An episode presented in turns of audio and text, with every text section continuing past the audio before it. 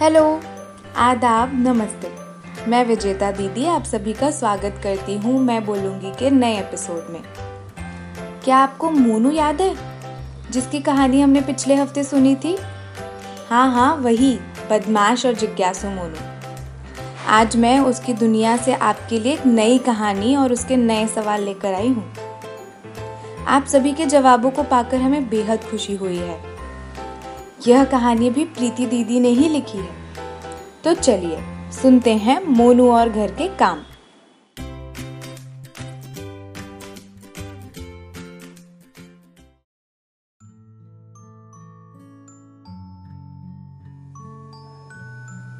Lockdown के बढ़ते रहने की वजह से मोनू अभी भी स्कूल तो नहीं जा पा रही है, पर शीतल मिस से मिलने के बाद उसका आत्मविश्वास लौट आया है। अब वह उदास नहीं रहती। हर वक्त कुछ नया सीखती रहती है या अपने घर वालों को अपने सवालों से तंग करती रहती है। वो अपना पूरा दिन अपने मम्मी के आगे पीछे घूम, उनका घर के कामों में हाथ बटाकर, टीवी देखकर और खेल कर बिताती है। घर में रहते रहते उसने देखा कि उसकी मम्मी घर का बहुत सारा काम कर थक जाती हैं। वह सबसे पहले सुबह उठती हैं और सबसे अंत में सोती हैं। वह सुबह घर का काम कर खेत में जाती हैं और वापस आकर घर का काम करती हैं। अगर वह कभी टीवी पर अपना पसंदीदा सीरियल देखने बैठती भी हैं तो उनके दिमाग में घर के कामों की ही बातें चलती रहती हैं। यह सब देखकर मोनू को कुछ ठीक नहीं लगा। एक रविवार वह अपने पापा से पूछती, पापा, अब घर का काम क्यों नहीं करते मम्मी की तरह? मोनू के पापा ने जवाब में कहा क्योंकि मैं बाहर का काम करता हूँ, खेत का काम करता हूँ। मोनू जवाब में कहती, पर पापा, खेत का काम तो मम्मी भी करती हैं। पर वह फिर भी घर का काम करती हैं तो आप क्यों नहीं करते? मोनू के पापा ने कहा, क्योंकि घर का काम मम्मियों का ही काम होता है। मोनू अपने पापा के इस जवाब को सुनकर सोच में पड़ गई। वह कुछ देर उनके पास बैठी रही, फिर वापस अपने कामों में व्यस्त हो गई। एक दोपहर जब मोनू टीवी देख रही थी, उसने देखा कि टीवी पर भी अधिकतर घर का काम, जैसे कपड़े धोते, चाय बनाते, हैंडपंप से पानी लाते, खाना पकाते, एवं बच्चों को स्कूल भेजने जैसा काम औरतों को ही करते दिखाया जाता है। एक पल के लिए तो उसे ऐसा लगा कि पापा की बात सही ही है शायद। पर फिर भी उसे इस बात पर विश्वास न होता था। इसलिए उसने अपनी स्कूल की रफ कॉपी के पीछे अपने सवालों को लिखना शुरू किया। उसे पता था कि उसकी चहेती मिस शीतल ज़रूर उसके सवालों के जवाब दे पाएँगी।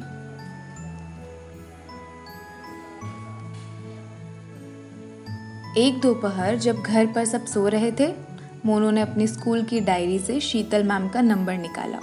और अपनी मम्मी के फ़ोन पर उनका नंबर डायल करने लगी। एक दूसरे के हालचाल पूछने के बाद मोनू ने पूछा, मिस, क्या घर का काम सिर्फ़ मम्मियों का ही होता है? शीतल मैम ने तपाक से सर को नाम हिलाते कहा, नहीं, बिल्कुल नहीं, ऐसा क्यों पूछा तुमने? मोनू ने आगे कहा, मिस, मैं अभी मैं घर पर हूँ ना तो मैंने देखा कि मेरे घर का सारा काम मम्मी ही करती हैं और बाहर का काम पापा करते हैं। पापा से पूछने पर उन्होंने कहा कि घर का काम मम्मियों का ही होता है। आपके घर भी ऐसा होता है क्या? शीतल मैम ने जवाब में कहा, मोनू, मेरे घर मैं और मेरे हस्बैंड मिलकर काम करते हैं। लॉकडाउन के पहले जब मुझे स्कूल जाना होता था तो मैं सुबह का नाश्ता बना लेती थी। वो लेट जाते थे 11 बजे तक तो वो लंच बनाकर, घर की सफ़ाई कर और मम्मी को उनकी दवाइयाँ देकर जाते थे। इसी तरह हम घर के बाकी कामों को भी आपस में बांट लेते हैं। अब, जबकि हम दोनों घर पर ही हैं, फिर भी हम घर के कामों को बटा हुआ ही रखते हैं। शीतल मैम ने आगे कहा, मोनू, मुझे तुम्हारा ये सवाल बहुत अच्छा लगा। चलो, मैं तुम्हें इसके बारे में कुछ और भी बताती हूँ। मोनू, घर का काम जैसे खाना बनाना, साफ़ सफ़ाई करना, कपड़े धोना, ये सब देखभाल के कामों के अंतर्गत आता है। इंग्लिश में इसे हम केयर वर्क कहते हैं। ये सब कामों का होना बहुत ज़रूरी है, चाहे वो फिर किसी भी द्वारा किए गए हों। जब इन कामों के पैसे नहीं दिए जाते हैं तो इसे अवैतनिक देखभाल के काम अथवा अनपेड केयर वर्क कहा जाता है। उदाहरण के तौर पर, तुम जो स्कूल में यूनिफॉर्म पहनकर आती हो, उसे इस्त्री करना हो बाहर से तो तुम्हें उसके पैसे देने होंगे। पर जब यही काम तुम्हारे घर में ही कोई मम्मी या पापा कर देते हैं तो तुम्हें पैसे देने की ज़रूरत नहीं होती। पर इसका ये मतलब बिल्कुल भी नहीं कि यह काम महत्वपूर्ण नहीं है या बाहर के काम से कम ज़रूरी काम है। यह सुनकर मोनू को अपने पापा की कही बात याद आ गई। वह बोली तो फिर इसका मतलब पापा भले बाहर का काम करे, उन्हें फिर भी घर का काम करना चाहिए? शीतल मिस ने जवाब देते हुए कहा हाँ मोनू, ज़रूर। हमारी मम्मियाँ घर के काम के साथ कई चीज़ें याद भी रखती हैं। जैसे बिजली का बिल भरना, तुम लोगों की नई किताबें, कूलर की मरम्मत, ऐसी कई सारी चीज़ें हैं। इसे मानसिक भार कहते हैं और इंग्लिश में मेंटल लोड। तो जब हम काम को बांटते हैं तो हम उस इंसान का मानसिक भार भी कम कर देते हैं। पर मिस अगर यह बात सच है तो फिर हम हर जगह, जैसे टीवी पर मम्मियों को ही घर का काम करते हुए क्यों देखते हैं? शीतल मिस को मोनू की ये छोटी छोटी बातों को पकड़ने की कला पर गर्व महसूस हुआ। हाँ मोनू, ये सच बात है कि हमें अक्सर टीवी पर यह देखने को मिलता है, पर जो टीवी पर दिखता है, वह हमारे समाज का ही दर्पण है। हम जिस समाज में रहते हैं, वहाँ पुरुषों को स्त्रियों से अधिक महत्वपूर्ण माना जाता है। और इसी तरह उनका काम भी स्त्रियों के काम से ज़्यादा ज़रूरी लगने लगता है। पर यह बात बिल्कुल भी सही नहीं है। कोई भी काम सिर्फ़ स्त्रियों या सिर्फ़ पुरुषों का नहीं होता। घर का काम घर में रहने वाले हर सदस्य का काम है। हमें कभी भी यह काम का बोझ किसी एक इंसान पर नहीं डालना चाहिए। कोशिश करना चाहिए कि हम सब मिलजुल कर काम करें। मोनू बोली, पर मिस, ऐसा आपके घर कैसे होता है? मैंने कहीं और ऐसा होते तो नहीं देखा. हाँ मोनू, घर के पुरुषों को घर के कामों में हाथ बटाते हम लोग बहुत कम ही देखते हैं, क्योंकि सबको ऐसा लगता है कि घर का काम महिलाओं का है। मेरे घर में भी ऐसा होना बहुत आसान थोड़ी ही था। मेरे हस्बैंड को भी हमेशा लगता था जब वो कुछ घर का काम कर देते थे कि वो मेरी मदद कर रहे हैं। पहले पहले मुझे भी बहुत डर लगता था बोलने में। पर मैं अपने मन की आवाज़ पर विश्वास कर उन्हें कुछ कामों की ज़िम्मेदारी लेने के लिए कहती रहती थी।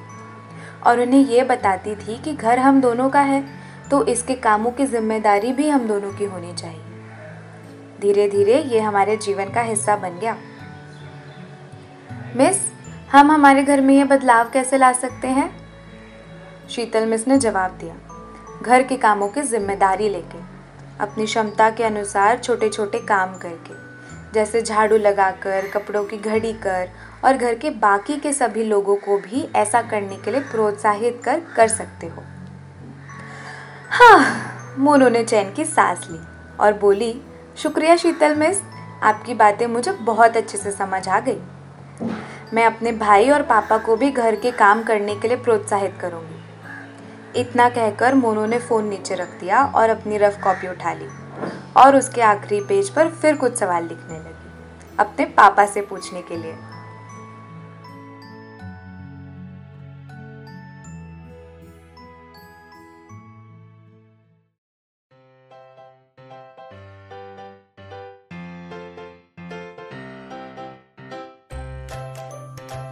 आशा है कि आपको मोनू के सवालों को सुनकर मज़ा आया होगा। उसी तरह जैसे हमें आपके सवालों और जवाबों को सुनकर अच्छा लगता है। इस कहानी में हमने अहम मुद्दे के बारे में समझा है, जो हमारी रोज़मर्रा की ज़िंदगी का महत्वपूर्ण हिस्सा है और उसे प्रभावित करता है। आपने देखा कि कैसे मोनू ने जब ध्यान दिया तो वह घर के काम के बंटवारे और ज़िम्मेदारी को लेकर सोच में पड़ गई। उसके मन में बहुत प्रश्न आए। उसने उन प्रश्नों पर भरोसा कर शीतल मिस से उनके जवाब जाने शीतल मिस ने भी तो अपनी आवाज़ पर भरोसा करते हुए अपने घर में समानता का बदलाव लाया। आप भी ऐसा कर सकते हैं, हमसे जुड़कर। हमें बताएँ कि आपको इस कहानी में सबसे मज़ेदार क्या लगा, और यह गतिविधि करें, जिसमें आपको एक पेपर पर आपके घर के हर सदस्य के कामों को लिखना है, जो वह अपने पूरे दिन में करते हैं। और उससे पता करना है कि सबसे ज़्यादा घर के कामों का भार किसके ऊपर पड़ता है। उस पेपर का फ़ोटो लेकर आप हमें व्हाट्सएप नंबर पर भेज सकते हैं। अगर आपको यह करने में मुश्किल आती है तो आप हमें इस नंबर पर कॉल व मैसेज कर हमसे संपर्क कर सकते हैं। हमारा व्हाट्सएप नंबर है नौ आठ नौ दो आठ पाँच छ छ शून्य आठ।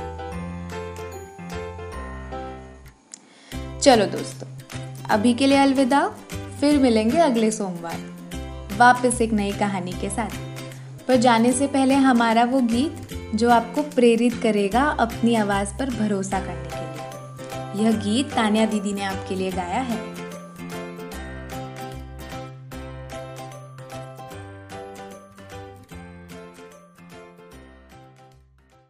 मेरे कुछ कुछ सवाल है कुछ छुटपुट, जवाब है एक एक कर मैं बारी बारी, मन की कड़ियाँ खोलूँगी, मैं बोलूँगी मैं बोलूँगी। मेरी इतनी सी आशा है, खुद अपनी परिभाषा है। मैं धीरे धीरे निडर होकर दिल की पुड़िया खोलूँगी, मैं बोलूँगी मैं बोलूँगी। डर लांग के मैं डर छोड़ के मैं होठों की चुप्पी तोड़ूँगी, मैं बोलूँगी मैं बोलूँगी।